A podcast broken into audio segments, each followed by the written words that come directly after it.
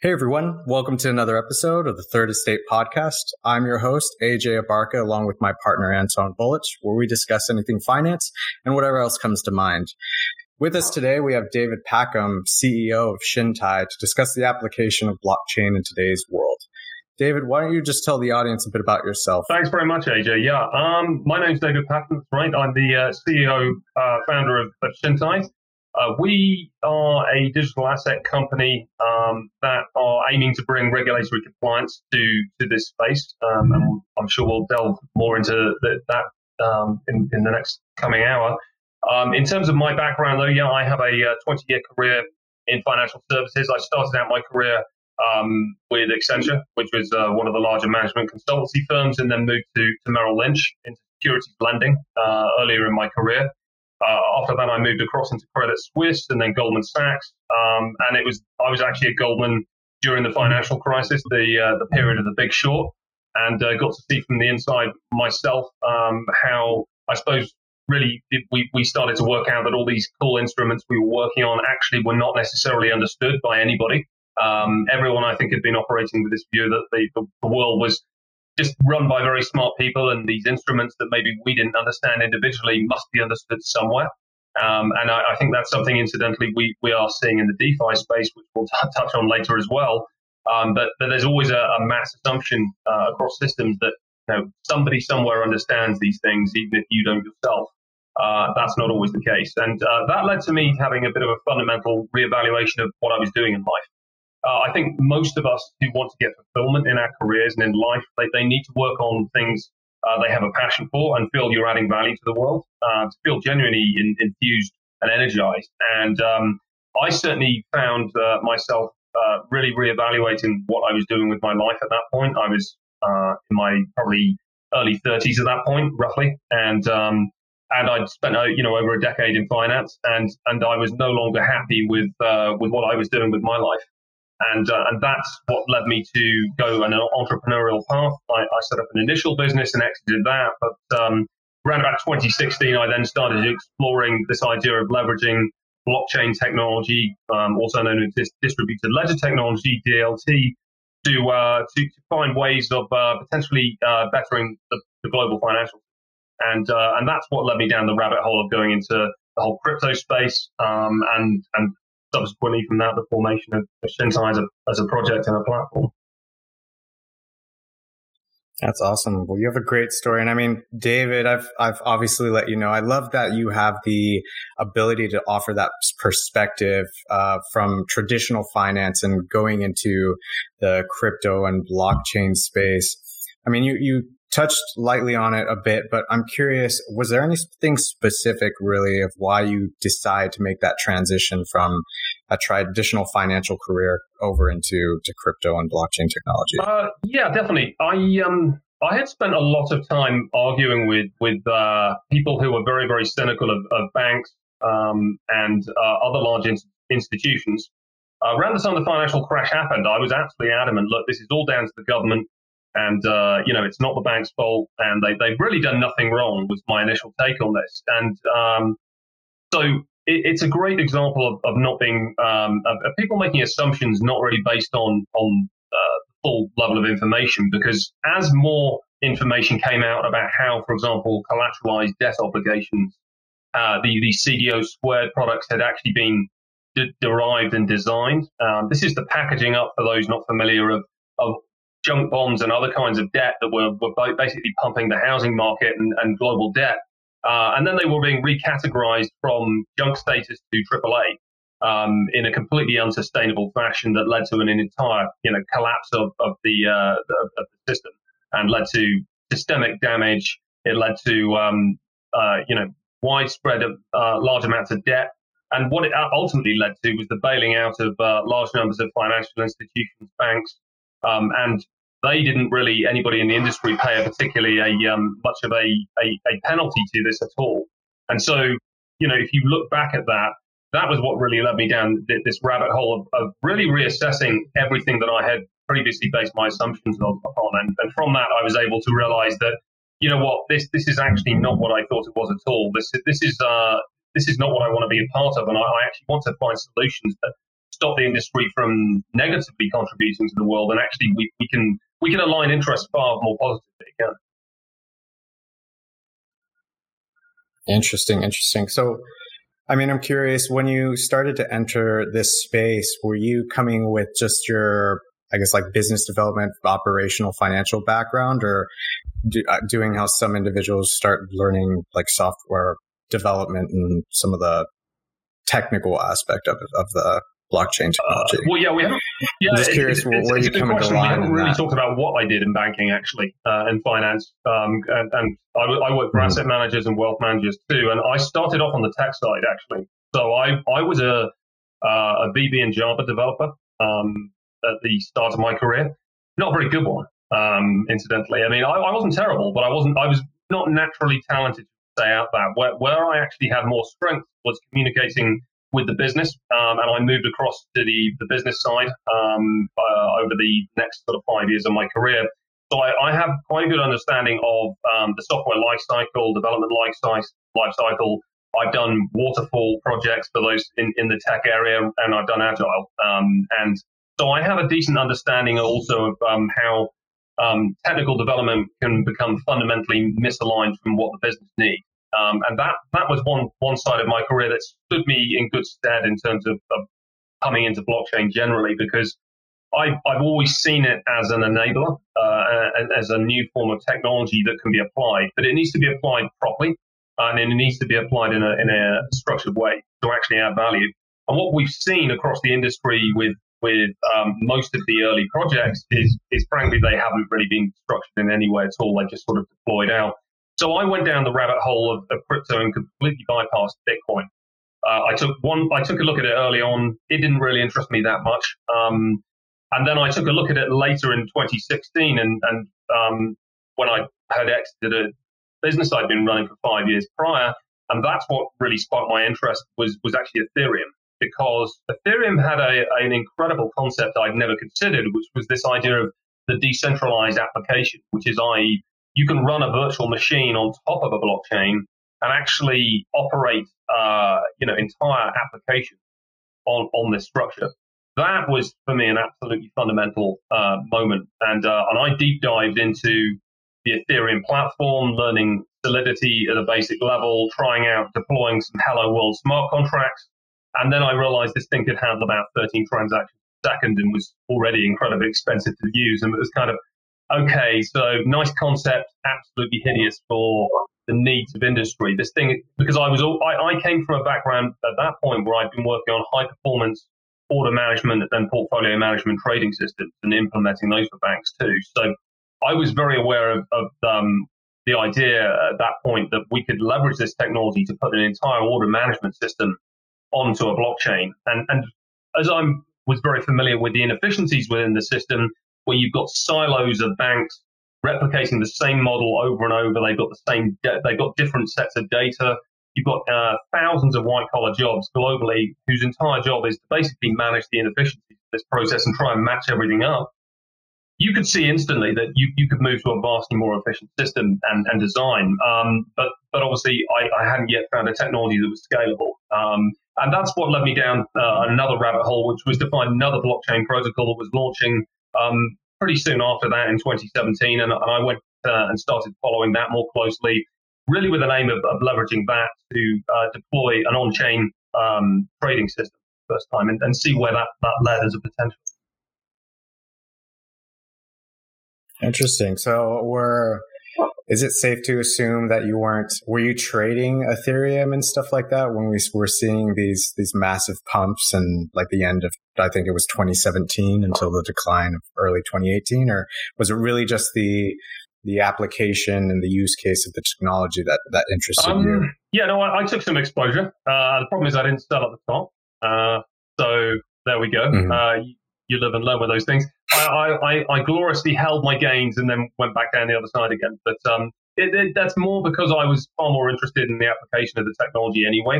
Um, and I was very involved at that mm-hmm. point in uh, the launch of, of, uh, of, another public blockchain called EOS uh, at that point, which has been had an interesting journey in its, in its own sense. It, at one time, it was being branded the, the Ethereum killer. Um, And, and what's actually turned out to happen is that it's it's probably uh, arguably underachieved in terms of that potential to, to a large degree. A lot of that actually comes down to network effects and uh, an investment in the ecosystem, actually, rather than the underlying tech, which is definitely uh, far far better um, suited for uh, deploying applications and, and particularly for enterprise and, and industry. Um, but that, that's an important part of the maturing of, of the sector in general, I think. Um, so I was very focused on that. And while the crypto winter took place, um, had already formed as a platform and as, as a project, and we deployed an initial version of this uh, this engine out. Um, and it was for uh, a very niche use case called token leasing, which, uh, without going into specifics, enabled the utility of, of tokens can be how they're utilized in different ways. Um, in this case, it was network capacity on this public blockchain to be traded um, and for passive income to be paid back in return. Um, classic leasing in that regard. So we built that out, did about a quarter of a billion dollars of trade volume in the first three months, and then the whole use case largely went all the way. So it was a it was a good early formative um, example of how uh, I think uh, startups in general, particularly entrepreneurs, need to be prepared to pivot. They need to be able to step back and analyze what's um, what's necessarily works, what's sustainable, and, and what isn't. And, and that's exactly what we did. We, we spent the, the crypto winter building out a much broader concept to actually deliver instead a comprehensive digital asset platform that handled dynamic forms of issuance, secondary market deployment, and all of that operating on a, on a client's control framework that could really enable um, financial services to, to properly uh, use a solution for the first time and, and further mass adoption of, of this technology. That, that's been the broad uh, aim ever since the crypto winter sort of kicked off in about um, January 2019. Yeah, and I mean, it's interesting you mentioned utility because uh, uh, I'm not sure if you've heard. We actually had a previous podcast episode where Anton and myself, uh, with a guest, were talking about Bitcoin specifically and the the trading of uh, cryptocurrencies. Right. It wasn't until I will fully admit recently that I've actually dived a bit deeper into the fact that there are different protocols and, and uses for the coins. Bitcoin is really kind of termed that idea of being a store of value similar to Dogecoin, but then you have other tokens or crypto assets uh, like Ethereum and and such that provide some sort of utility. So I'm curious of just do you mind ex- explaining or just educating our audience a bit more of the different types of main use cases that we've seen in the crypto space? Yeah, yeah, for sure. And I mean, the underlying protocols themselves operate on quite radically different um, premises too. So,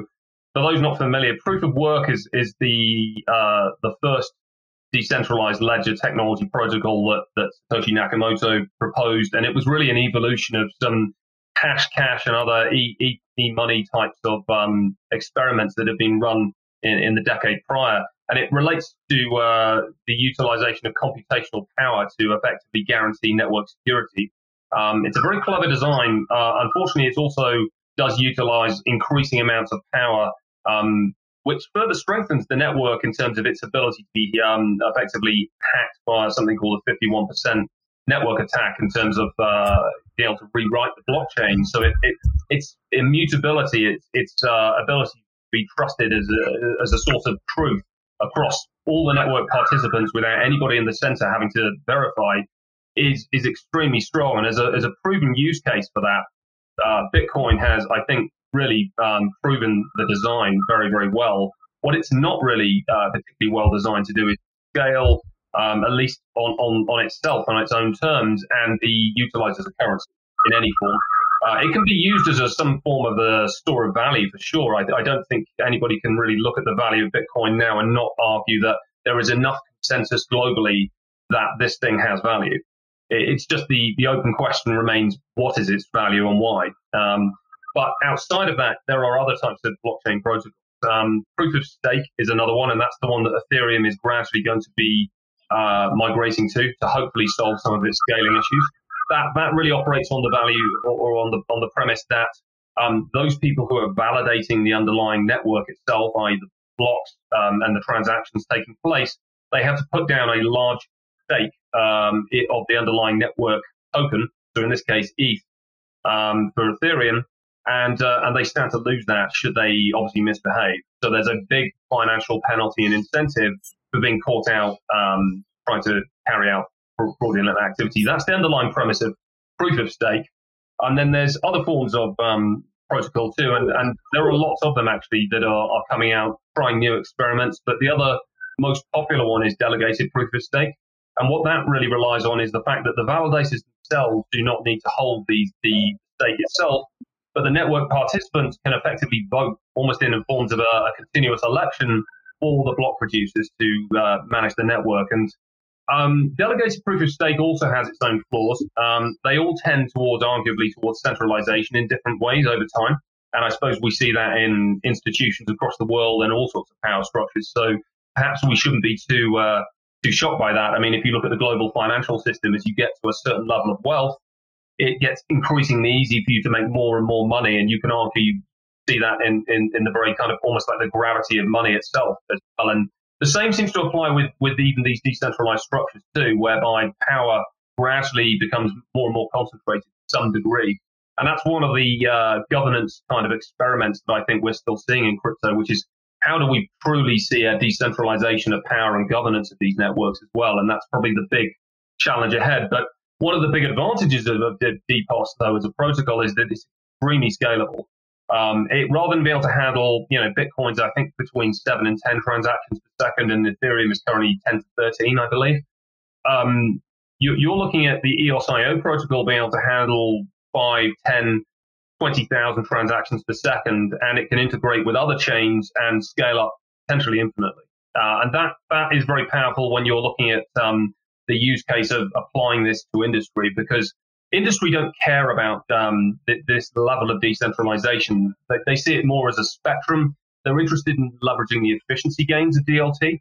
But what they're not necessarily interested in, particularly at this stage, is, is trying to operate all the financial system on a completely public blockchain. Um, and actually, when you start to uh, examine things like regulatory compliance, there's a, a, lot of very good reasons why it's not particularly fit for purpose as, as a design anyway, because you've got that immutability, which means you can't actually undo criminal and illegal activity either, um, which really therefore doesn't lend public blockchains particularly well for uh, regulated DeFi. Yeah. Well, David, you um, you mentioned earlier, and then you just now mentioned it again. The like kind of the barrier of blockchain and crypto uh, to making the financial industry uh, more efficient. Because um, AJ and I have had this conversation multiple times of whether it is crypto and blockchain or other technologies. It seems like the the financial industry is always a little bit behind in implementing any kind of new technology because, and I think a lot of that has to do with the regulatory aspects and compliance. Um, but what is it? I think maybe I, I, guess my question is, what is it that you've seen uh, that is a little bit more specific to why that is so? Like, why is it that it takes um, just those extra years to implement something that maybe other industries are able to um, adopt kind of at a faster rate. Yeah, adopt at a faster rate. Like, is it because of the testing? Is it what, what is it in your experience that uh, makes yeah, that happen? It's, it's a very good question. I think one of the big misconceptions externally outside our industry. I mean, you guys are from the, the financial industry too, so you probably appreciate this well.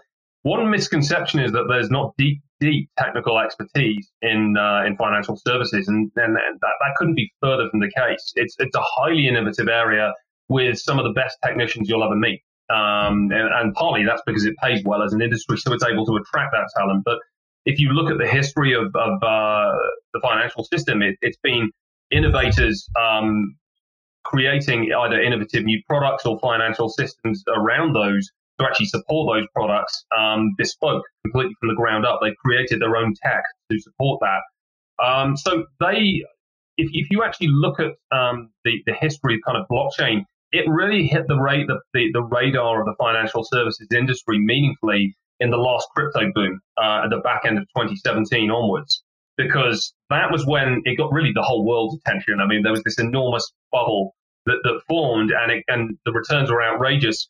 But at that point, internally, the banks for the first time started to realize, hang on a second, this technology is applicable in our industry in, in definitely in some form here. We can actually utilize um, this technology.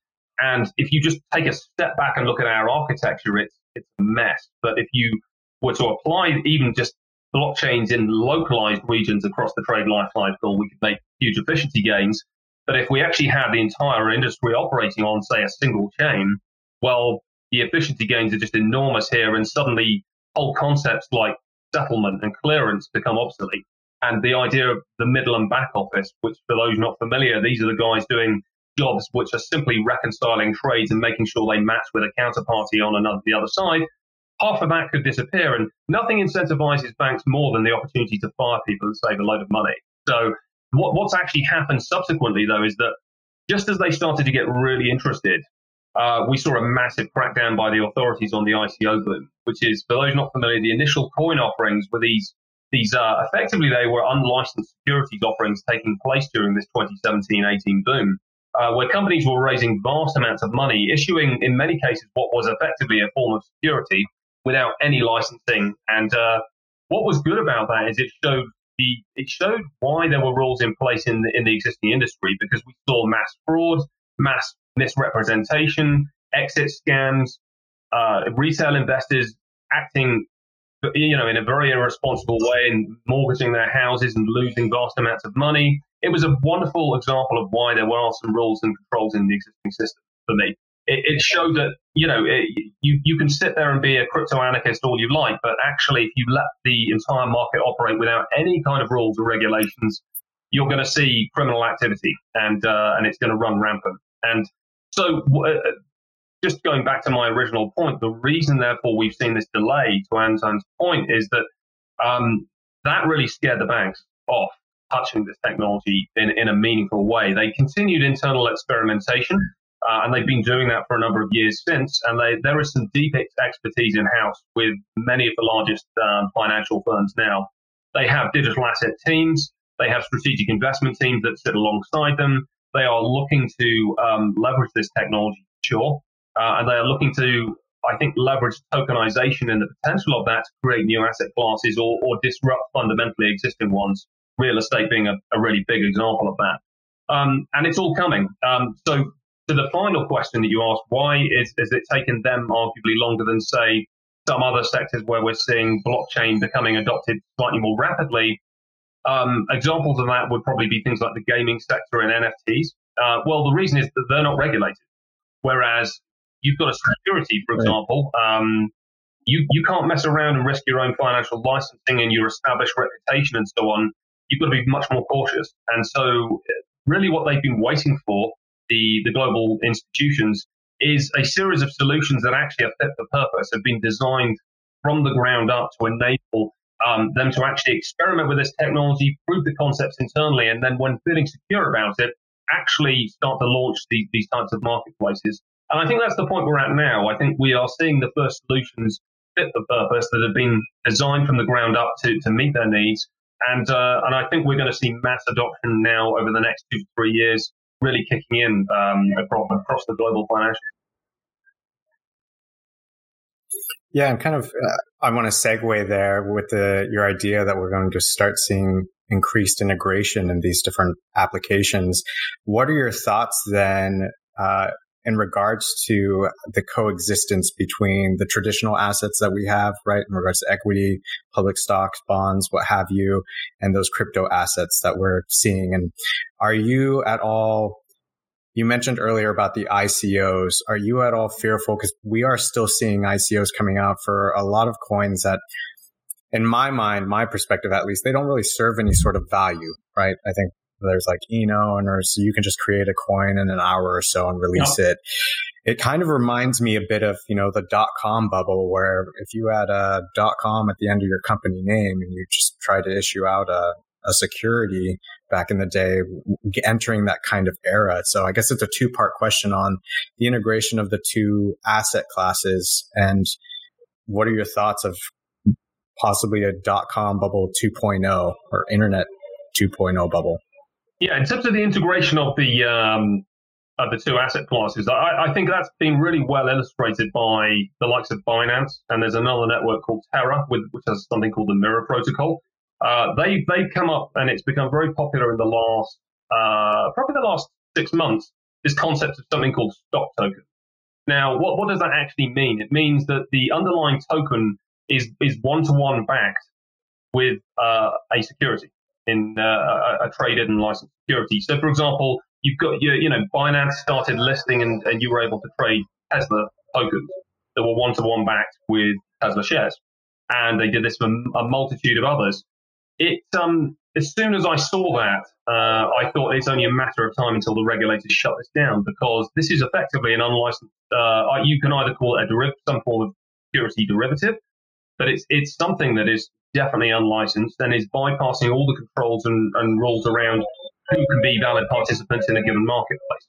Um, it's it's uh, effectively also a fantastic tool to enable, uh, should we say, the, the criminal underworld uh, to be able to invest in in you know public securities uh, without any controls around them. And uh, I suppose, therefore, if you look at that that question about the this uh, this intersection between digital assets and we'll call them traditional assets, uh, there are enormous benefits from the move towards digital. Um, and we can we can touch on how some of that innovation is possible. But the, the single biggest thing for those not familiar is that tokenization doesn't just enable the the representation of, of an asset as a digital unit, because that can be done, you can argue right now with, with securities now. What it does though is it enables you to uh, be able to firstly lower the cost of the, that that issuance process and the trading process, but it also enables the encoding of different types of properties into that uh, at the smart contract level. And what that means is you can embed uh, and automate all types of things like corporate actions. And indeed, you can innovate and add all types of new behaviors, um, a lot of which have not even been thought of yet, so that you can um, create a completely custom asset. Um, now, this is quite hard for people to get their heads around because we're, we're into completely uncharted territory here, but we're actually going to enter a, a period of innovation when we hit this, whereby uh, you're going to see financial institutions really coming up with dynamic forms of uh, of, uh, of assets that almost have properties that are a bit securities like, maybe a bit bond like, maybe they've got insurance related components in them. Um, they they can have all all manner of different things almost embedded within them as a kind of bespoke package that investors kind of uh, get exposure to, and they, that will enable um, aspects like adding additional levels of uh, in, uh, protection to downside risk, for example. Um, you, you could have corporate actions that are auto enforced within there as well. And um, so, so to kind of go back to it, I think what we're going to see over time is the, um, although we've seen this experimentation with stock tokens, is that we, we are going to see an increasing move towards traditional assets effectively migrating to becoming digital over time. But what we need for that to actually take place is that it needs to it needs to operate um, in a regulatory compliance control framework of some sort. So, in other words, it needs to utilize the blockchain technology, but in a way that uh, enables compliance to be fully enforced. And one of the biggest examples of that is the ability to say segregate markets and decide who's a valid market participant or not. So you can't have a scenario where you can just, you know, issue a Tesla token and then send it off to Kim over uh, in North Korea and say, here you go, you can buy as much uh, Tesla stock as you like when they're in the global financial system. North Korea is a restricted jurisdiction.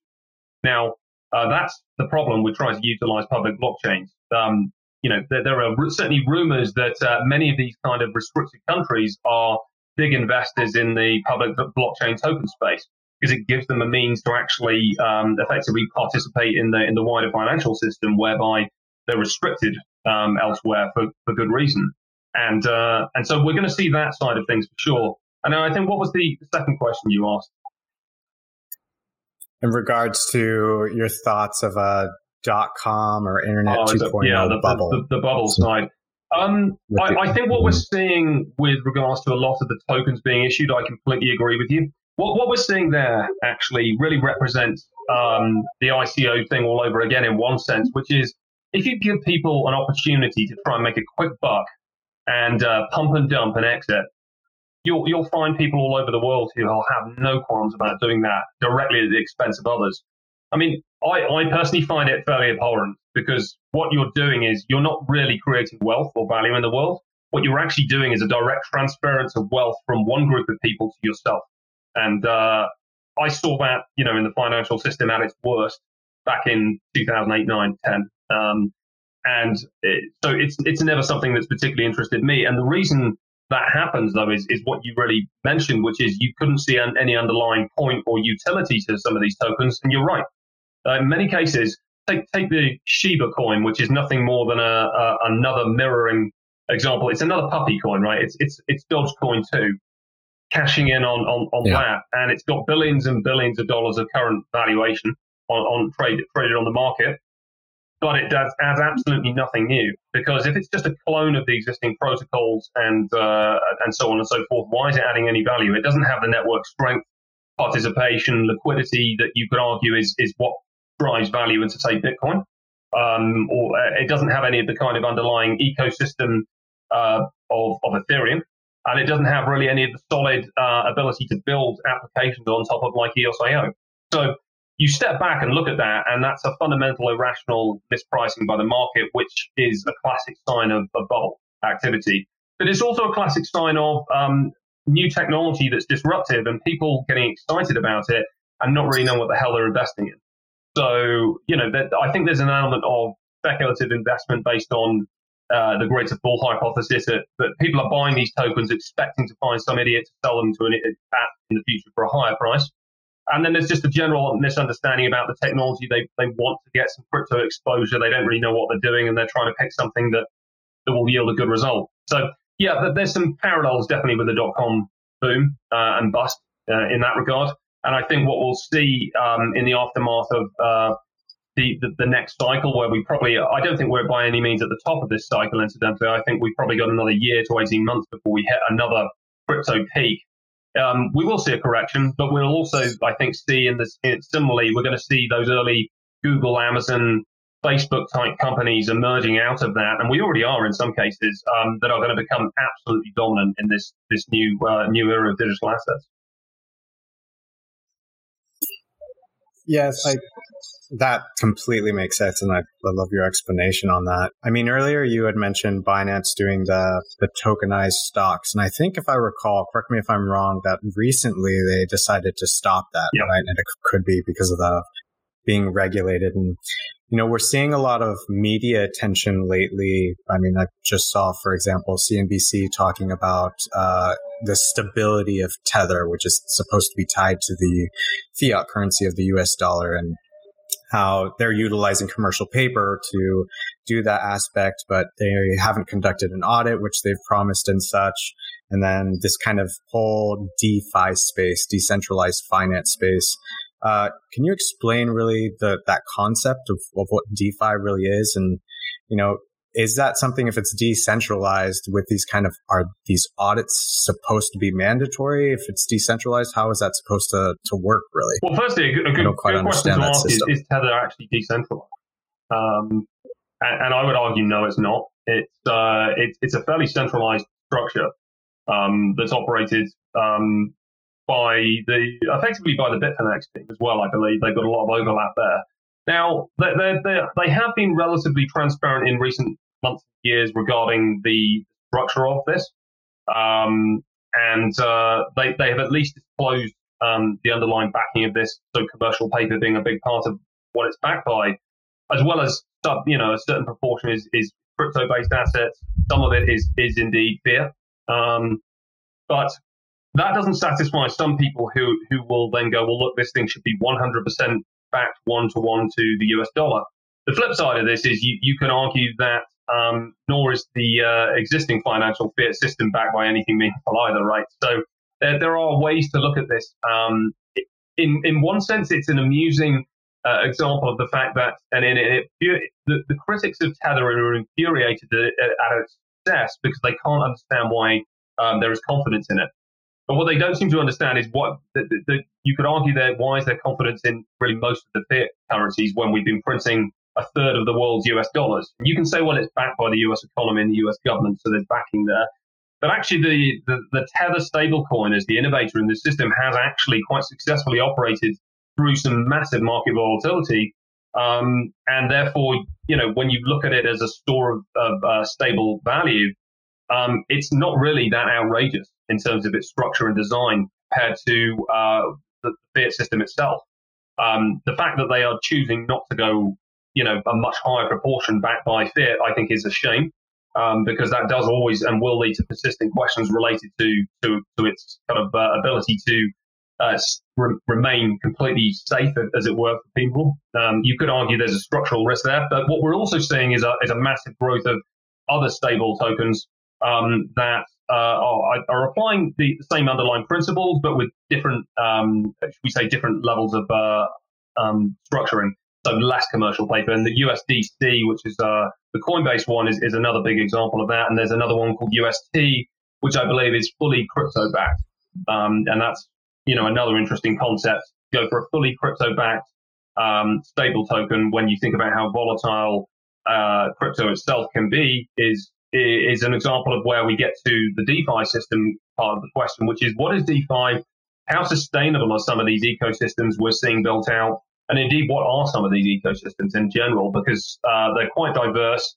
You can argue they're quite uh, innovative, but they've also got some very strange concepts that for people in the financial services sector who, who come from it kind of look at and scratch their head and go, what exactly is this, you know, that's being created? Um, so if I'll touch on that, but, but feel free to interject if you wish. Decentralized finance, DeFi. Um, what we're seeing is, is uh, large numbers of blockchain infrastructures being deployed where whereby you're seeing uh, effectively financial services of different sorts being deployed on them. But really, if you actually look under the hood of what's driving this, um, they are inflationary schemes that are being um, dreamt up around the token economics, tokenomic modeling. So in most cases, you're seeing um, investors going in on the promise of yield. But what is what is actually driving the yield? Is it is it some sort of economic value that's being driving driving the the, the yield? So I is is it like, for example, uh, if we were to provide liquidity services to a to a commercial marketplace, so they're paying you a proportion of the the economically generated profits to to service the market? No, no, they're not. So, so what are they doing? Well, they're usually saying we'll issue 10, 20% inflation a year and you get that yield for locking your value in with us.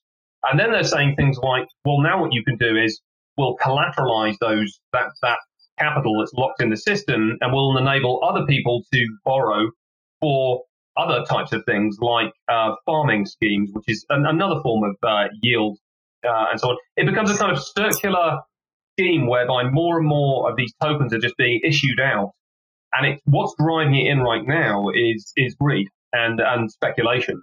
But what's eventually inevitably going to happen with those schemes, if they cease to be the, the, the ones offering the highest yield, is logically they will see some sort, sort of major correction.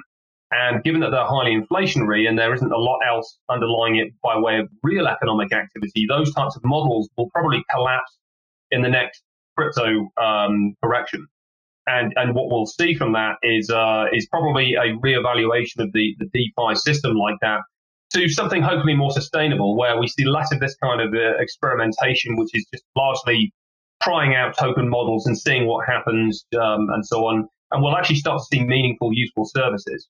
So I'll, I'll give you an example of a really good, valid um, DeFi project, and that's Nexus Mutual. So Nexus Mutual operates on the Ethereum blockchain and it provides a decentralized um, insurance governance model, and it provides smart contract insurance um, to DeFi companies on the Ethereum blockchain.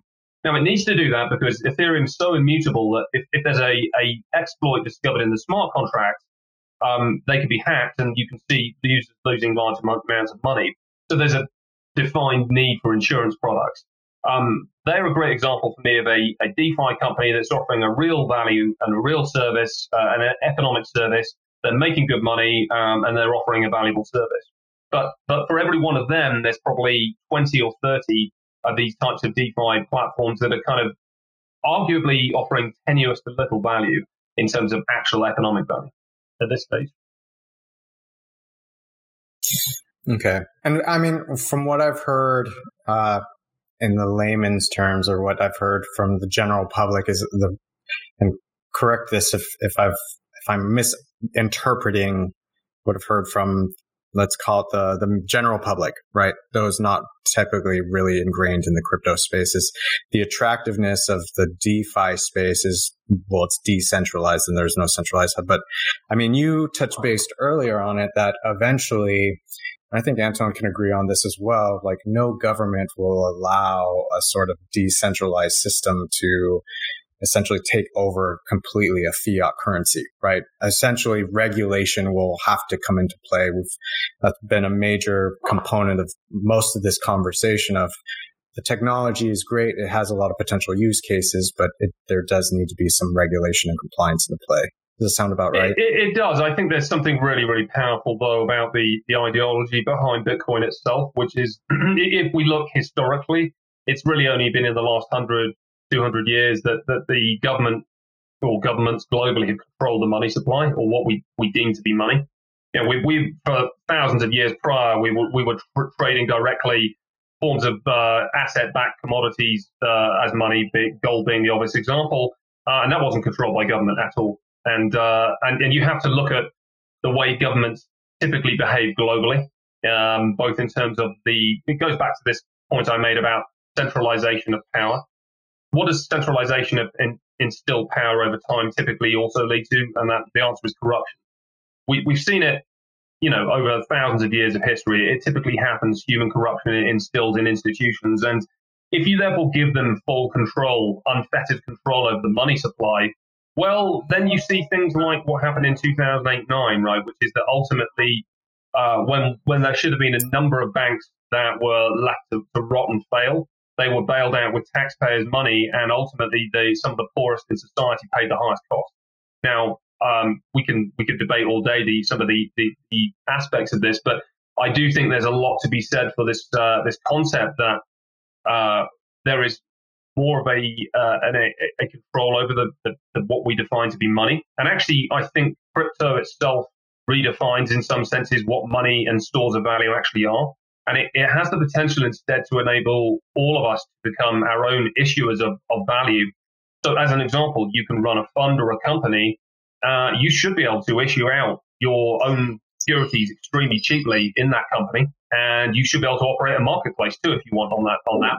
Um, and you shouldn't have to ask for, for permission to do that. Um, yeah, you might have to obey a certain set of rules on that, and that's fine. But really, in democratizing that access uh, and opening that up is, is for me a really powerful part of this. And then the other side it relates to custody, which is is it unreasonable for people to be the complete custodians of their, their own assets? Uh, I don't think it is. Um, I, I, mean, an interesting example of this is a Brit who's now US resident is the concept of the US government have the concept that they can just go into your bank account and take money out, which Americans might think is the most normal thing in the world, but I assure you it's not. In the UK, if the government decide that you owe them money, they can't take the money out of your account. That's not legal.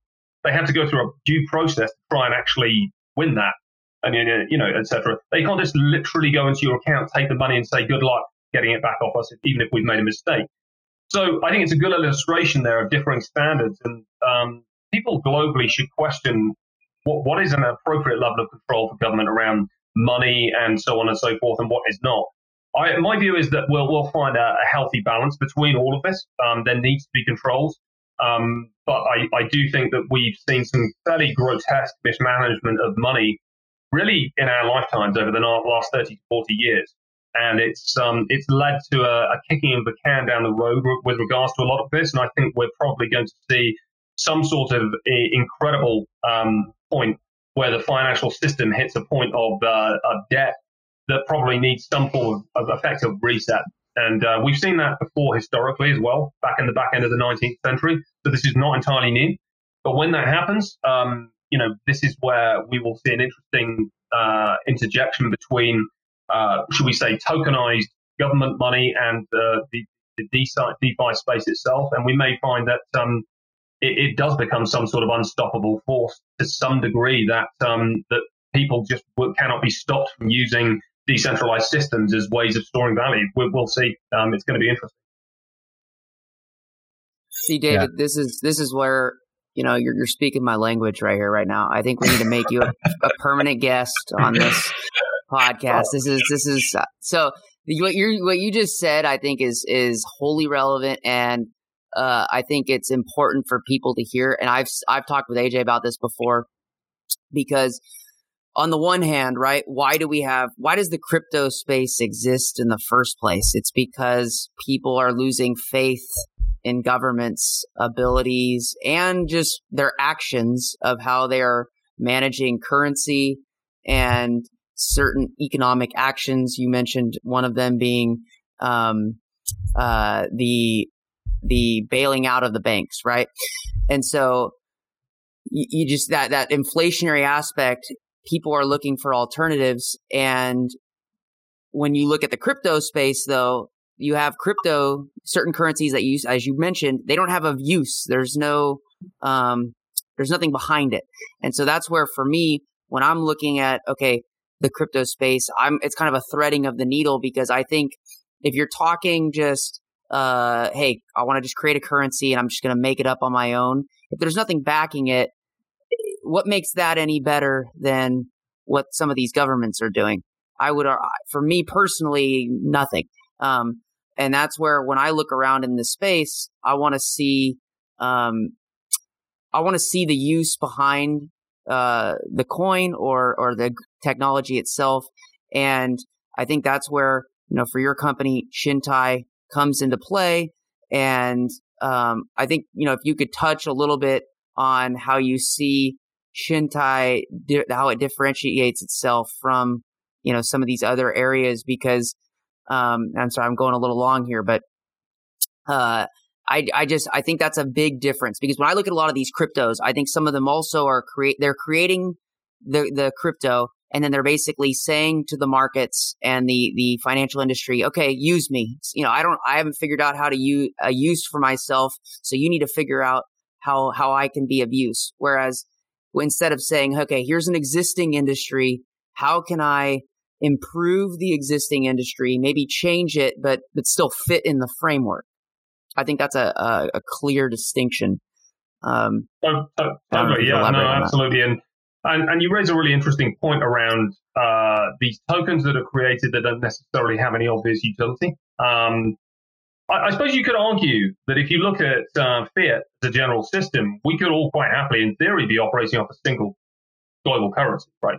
There's nothing to actually stop that concept in theory, but we do have replications that. But then you then you can look at the specifics around that and say, well, actually, no, that's because uh, people utilize money very differently. The economies therefore need more regional uh, currencies because they reflect regional economic policies, and that can be things like tax rates, regulation, and uh, investment and innovation and, and so on and so forth. So there it's justifiable. Then then you have to take a look at you're right. Um, you know there are a, multitude of uh, of Bitcoin clones. An example being Litecoin. What does Litecoin really offer that Bitcoin doesn't? Great question. Despite its its very high valuation still.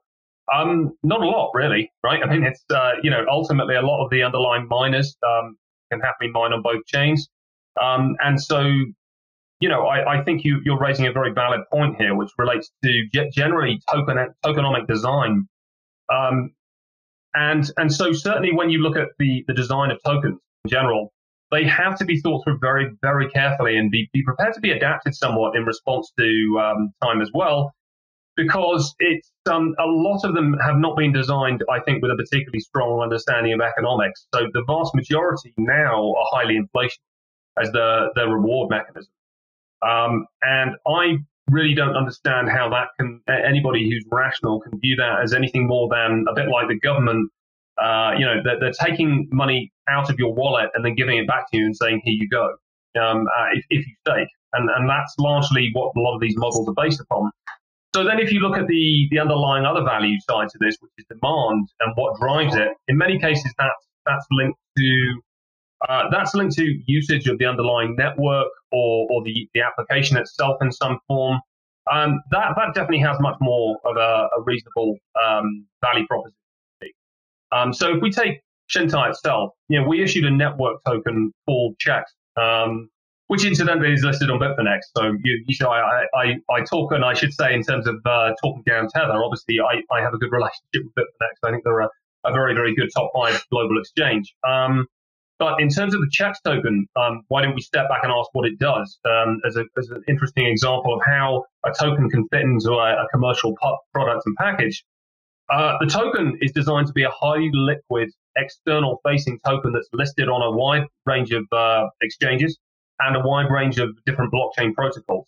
So it's your it's an access token that enables people to get in and out of the network. And then you have to ask, well, okay, right now what else does it do and why?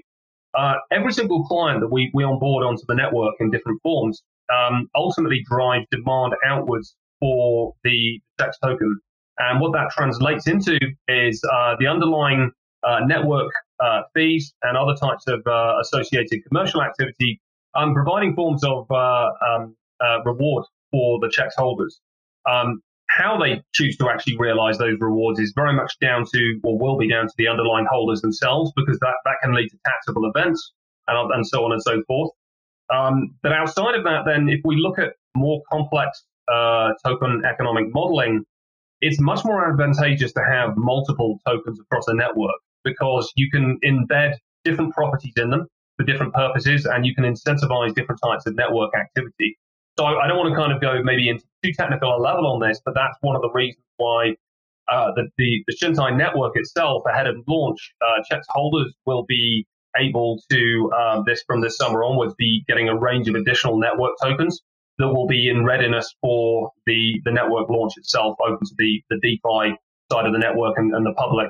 Um, and, and that's very much going to be geared towards aspects like liquidity provision, collateralization, and other services that we believe will be able to service the global financial system in controlled ways for the first time, as opposed to this, this side that Anton in particular has been talking about, which is the DeFi system itself, which is really not fit for purpose in terms of being able to uh, operate regulated markets and regulated assets.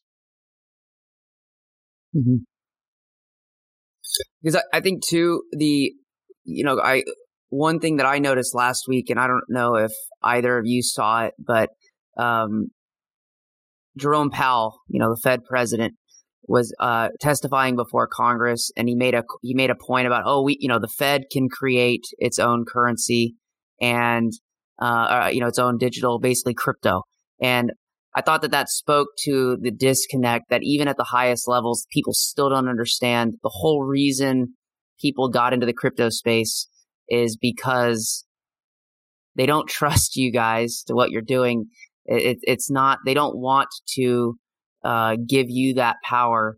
Um, but at the same time, how are we going to improve the financial space? Like you said, if, if you're connected to this network, um, I think that's that makes a difference um, in that yeah, use. and, and it's an interesting one. I mean, ultimately, the, the, the crypto space has had a choice up until now. It, it, can either innovate without any concern for the regulators or consequence and, uh, and stick two fingers up at the global financial system, frankly, and say, we couldn't care less, you can't stop us. Um, and they, there were a number of mm-hmm. cases where people have tried that. I mean, a good example is Bit, BitMEX, which for those not familiar for years was the largest crypto exchange globally and it handled Bitcoin futures in particular. And it introduced some fairly outrageous concepts like 100x leverage, which basically meant that a highly controlled, manipulated market would suck in retail investors who would put half a Bitcoin down, 100x leverage, they'd get instantly wiped and could buy half your half a Bitcoin or whatever. Actually, I think I tried this out for a bit of fun, lost a couple of Bitcoin back in 2016 on, on, on it, just trying it out, just to see what happens. Point is, that kind of model um, is not sustainable long term, and uh, the founders of Bit, BitMEX have both surrendered to the US authorities in recent months um, because they finally caught up with them, and they've had enough of being ignored and uh, effectively taunted in the press by um, people who are effectively trying to imply that they are above, above the law uh, or above regulation. And, uh, you know, we, we can take a look at other examples. Binance have, have similarly seem to have painted something of a target on their back uh, probably again because they're they're not particularly interested in in in that. But the alternative to that is actually that you can be respectful of regulators and understand that they're trying to fill a valid, uh, valid role, uh, engage with them, and and help shape their policy thinking. What the approach we've been taking day one. Um, it's not to say that you know regulators are not perfect. They they have individuals in there who are knowledgeable, but they're also learning as we're all learning and they benefit from learning um, and being given good information about what, what you're proposing. So, as an example, um, when we deploy out the, the, this sort of walled rose garden upon which the, these regulated markets can operate, and there's going to be controls over who can participate in uh, regulated digital asset issuances and secondary marketplaces. On the other side, you've got the DeFi space, and we, we have built a regulatory bridge where we can control that interaction between the two. Now, some regulators might say, listen, we don't want we don't want DeFi providing any liquidity to your marketplaces, even even though it's going to be via a regulated participant doing that. You'll, you'll have other regulators who say, actually, that's an entirely reasonable use case for it. Um, it's very controlled. Uh, it could actually add a ton of value and it could provide much cheaper liquidity to, to all these industries. We're happy with that. And, and it's over time that we'll find what uh, is acceptable to the regulators and what's not. But again, um, by enabling a solution that actually can fit with whatever they decide, you end up with a more harmonious relationship. And that's where I hope to see a harmonious relationship form between the traditional finance industry that as it moves to digital assets and true DeFi, where obviously everything's completely unregulated and, and decentralized. And I think what we'll end up finding is that bulk of the economic activity operates in these um, what is currently traditional finance, but in a in a digital form.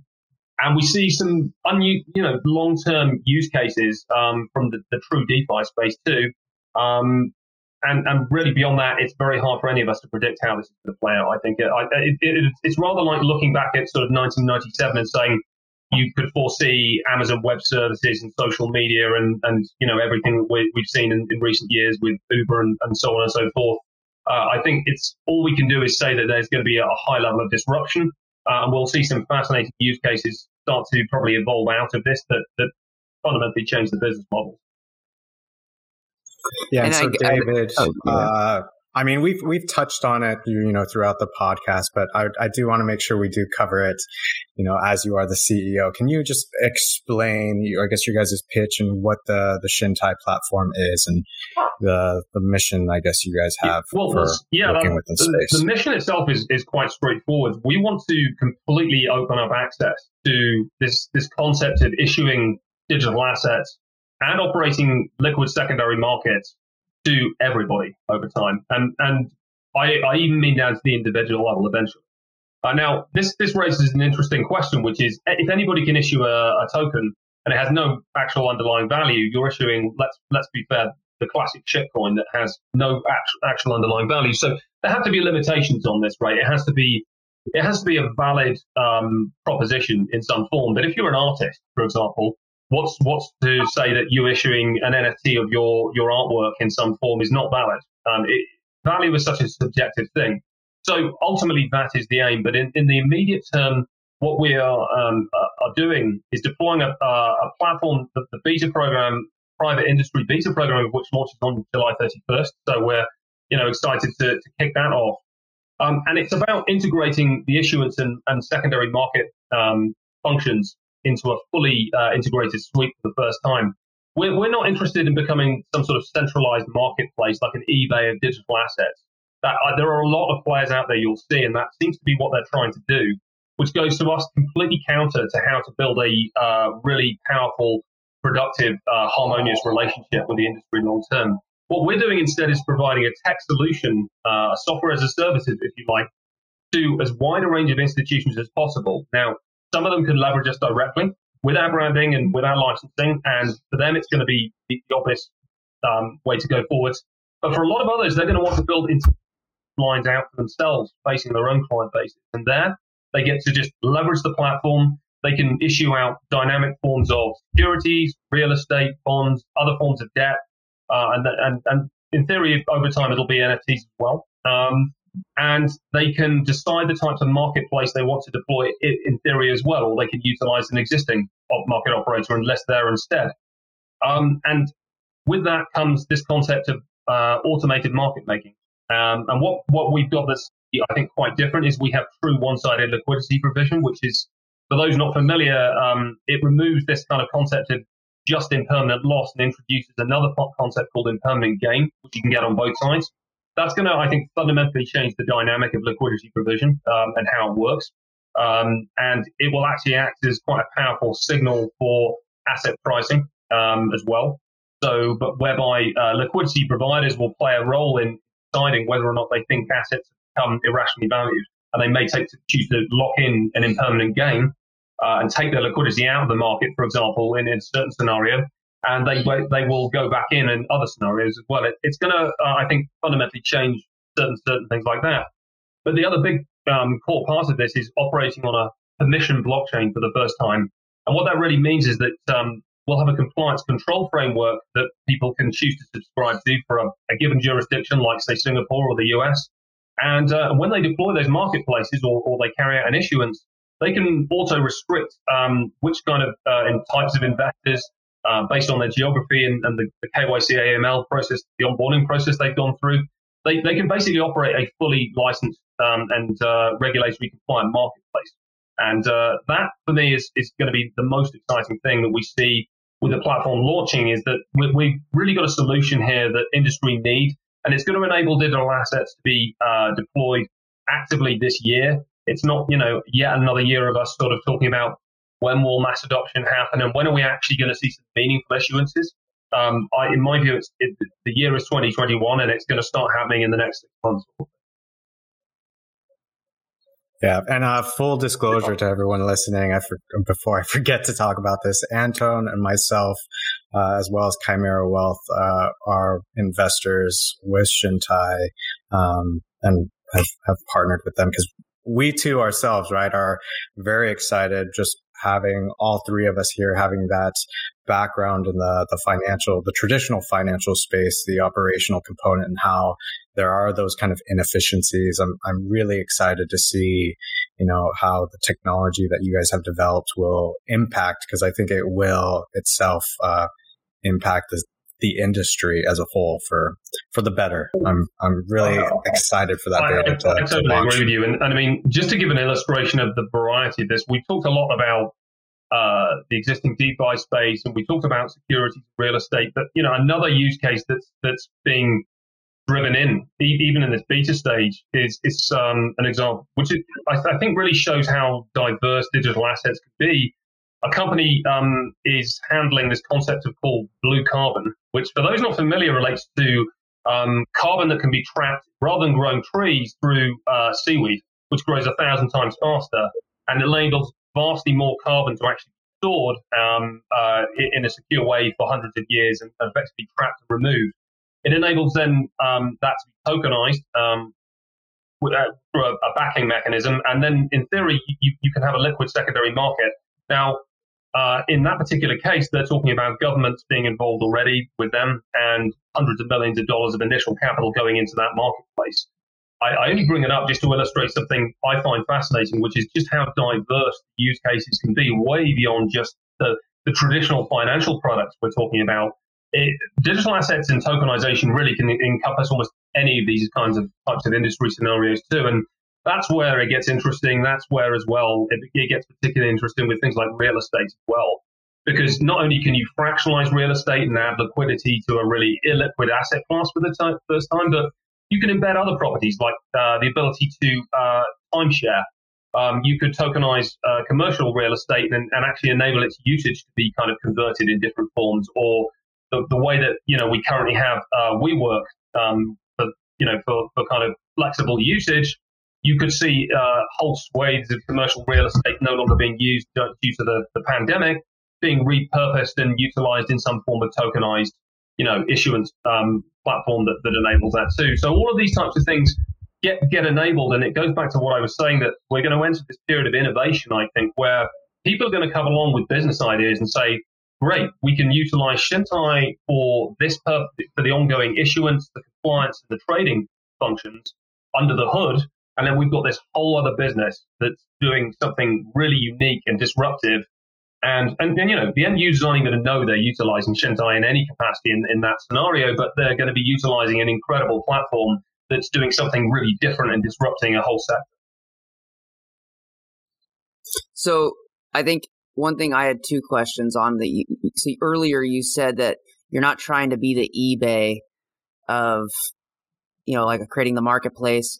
Um, it sounded like to me because I'm I think of me as the layman who's not because I am I have been a little bit more cautious when it comes to the crypto space. Um, so to me, it sounded like you were describing kind of what Bill Gates did with Microsoft, where he was saying, "Hey, we're not we're not trying to build uh, and sell you sell IBM the Microsoft suite. It's we're going to license, we're going to partner with these hardware firms."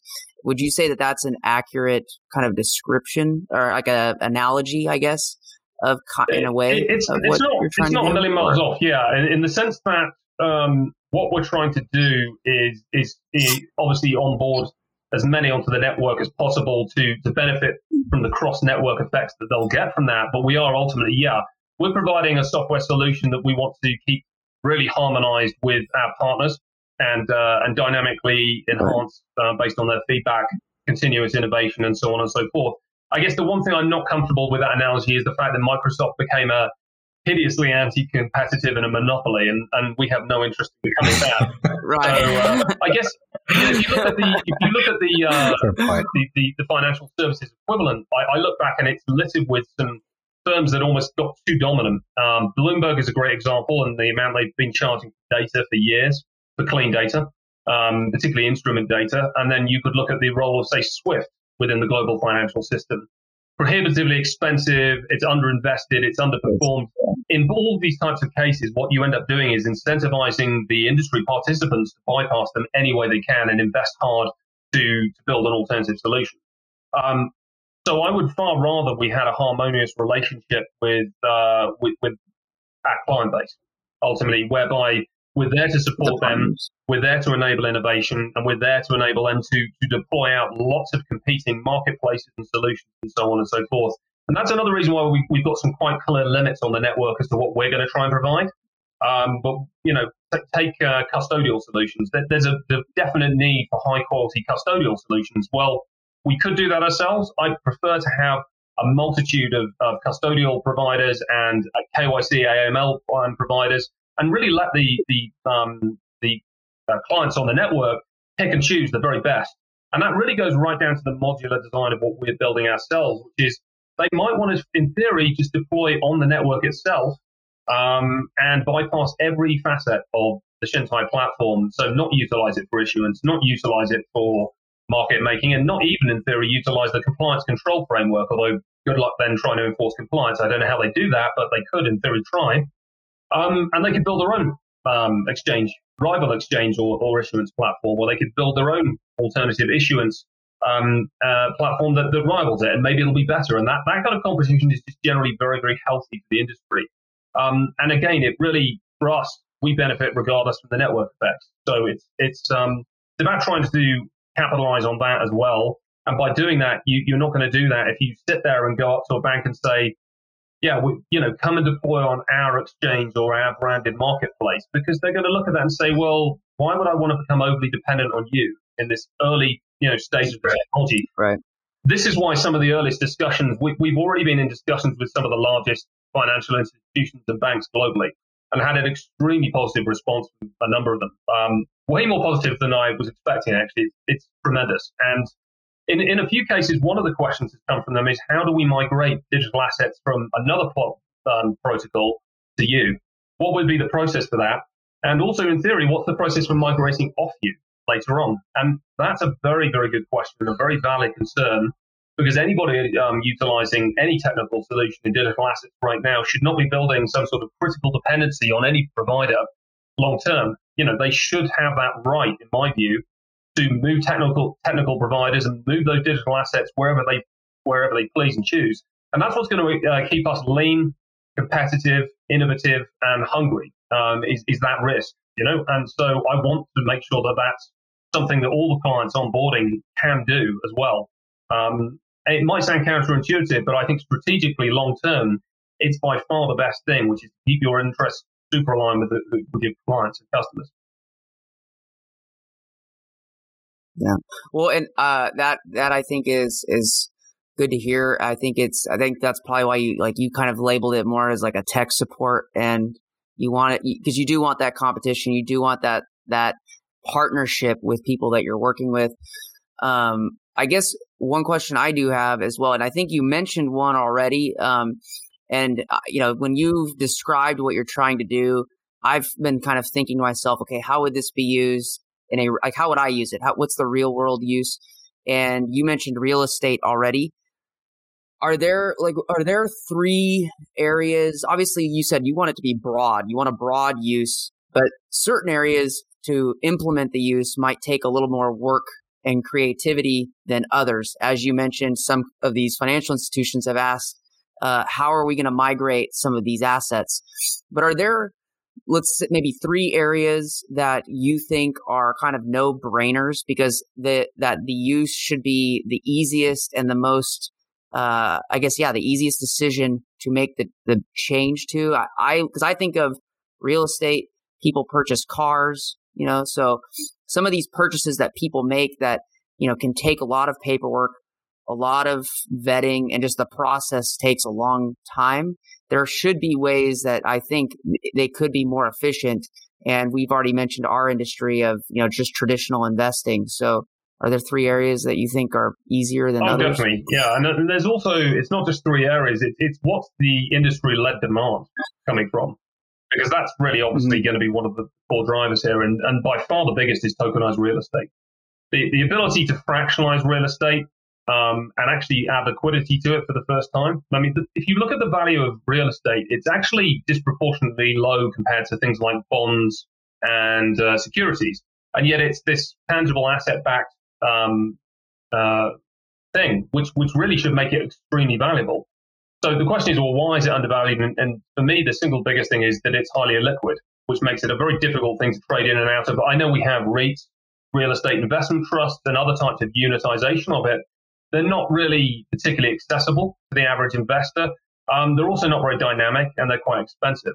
Um, so definitely, uh, real estate is uh, um, one of the big things for us. And then outside of that, uh, we um, also think securities and debt are going to be the other big.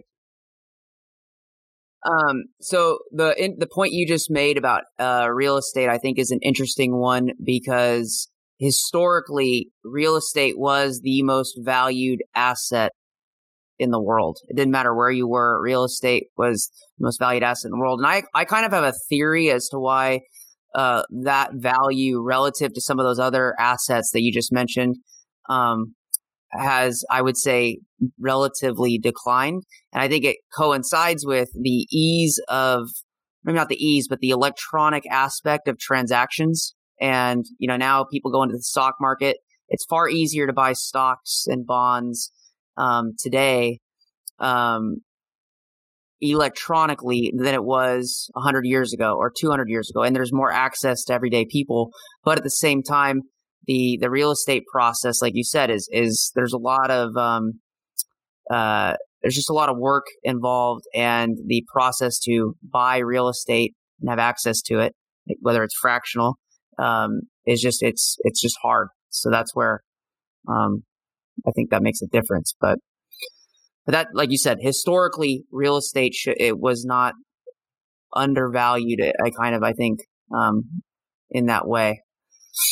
Yeah, and uh, so before we wrap up, uh, David, we always like to give our guests, especially someone like you, as as informed as you are, the the last word on whatever you'd like to know. A, uh, where can people find more information about you and, and Chintai and the platform itself, and any last remarks that you have for the audience? Yeah. Um, well, firstly, we should probably spell it right. C H I N T A I um, means lease in Japanese for those curious, because our first use case was leasing, and it was a bit of a nod to Satoshi and the whole Japanese pseudonymous identity um, thing. But uh, yeah, to find out more about us, www.chintai.io or uh, at Chintai Network uh, on Twitter as well. Um, and in terms of yeah, parting kind of en- ending remarks on this, generally been great to, to uh, have a free flowing conversation on all of this and, and the evolution of the, the systems, uh, some of the challenges we're going to see, and I think some of the future direction of, of both Chintai as a platform and the general uh, digital asset sector.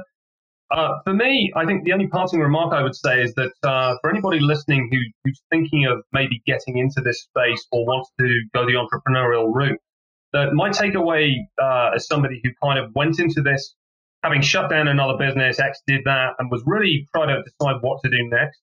is the, the biggest advice I can give people generally is to, uh, frankly, start down a route and follow your passion and area of interest.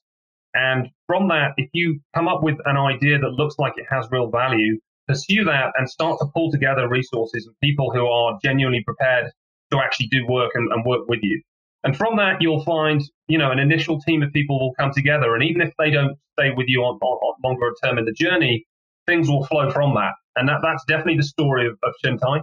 You know, it started off as a, a completely organic uh, community project where I just went out on Reddit of all places and asked to, if there were any developers interested uh, because I was going to publish a white paper out with an idea.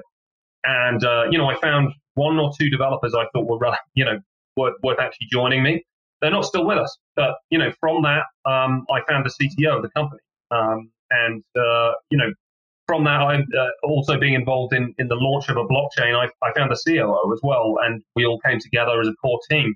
Um, so I, I, think for people who, who sort of are maybe listening and thinking, I'd love to go the entrepreneurial route, I just don't know what to do or I don't think I could do it. The, the big lesson for me from all of this is that, that you actually, if you get out there and put yourself out there and are prepared to put in sweat capital to just do something, um, you'll find there are a few others out there who do as well. And if you just don't accept no for an answer and just keep pushing, you will eventually get over the line and can achieve some impossible things. I, I remember people saying to me, I can't believe you've actually built a full exchange uh, system uh, on a blockchain within two and a half months of the launch of this new protocol. They, they couldn't get my, their head around the fact I'd come up with an idea in February and by October this thing was live. And, you know, it seemed almost impossible, right? We did it with almost no real funding. We did it with just some sweat capital of, of some passionate invest, um, you know, developers and, and myself and some others. But anything is possible. And then from that, you know, you can look at it and say, well, how do you sort of get through a crypto winter with very little funding? You're prepared to make sacrifices, you can do that. And then you get out on the other side of a round where you close a seven and a half million dollar funding round with some multi billion dollar backing and, um, and, and you can do it, but you have to just be, you know, tenacious, not accept a, a no for an answer and, and generally be passionate about what you're doing. And, um, so that's my parting thought really for anybody listening who, who thinks yeah, I'd like to get into the digital asset space and do something, but I'm not sure what. Um, it, I would say plunge in head first and, and stay open minded, and you will find opportunities. You can create them.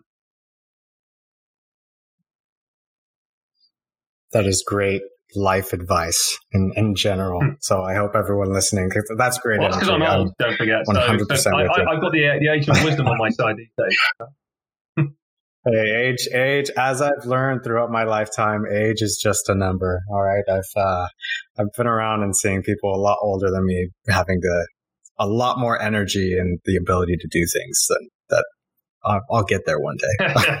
You'll get old one day. Uh, Anton, yeah. you have anything less to say? Yeah, pretty much.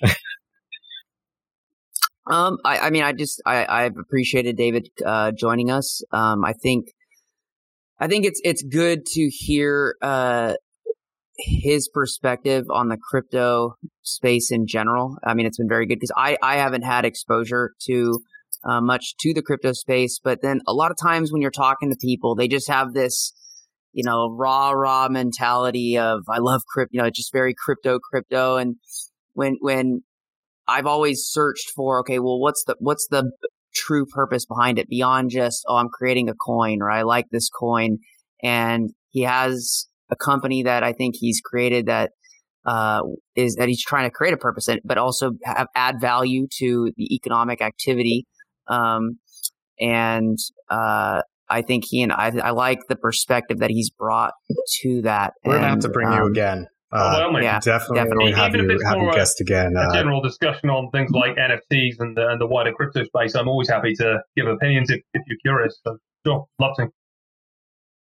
Oh, perfect. Like I said, I, I yep. love that you have that perspective, right, of both our our kind of traditional area, but also in the the more digitized, the the up and coming space. I, I so. have healthy cynicism of both sides. How's that? Mm-hmm. Yeah. That's a good way to put it. All right. Well, everyone, till next time, you have a good one. The opinions expressed in this program are for general informational purposes only and are not intended to provide specific advice or recommendations on any individual or on any specific security. It is only intended to provide education about the financial industry. To determine which investments may be appropriate for you, consult your financial advisor prior to investing. Any past performance discussed during this program is no guarantee of future results. Any indices referenced for comparison are unmanaged and cannot be invested into directly. As always, please remember investing involves risk and the possible loss of principal capital. Please seek advice from a licensed professional.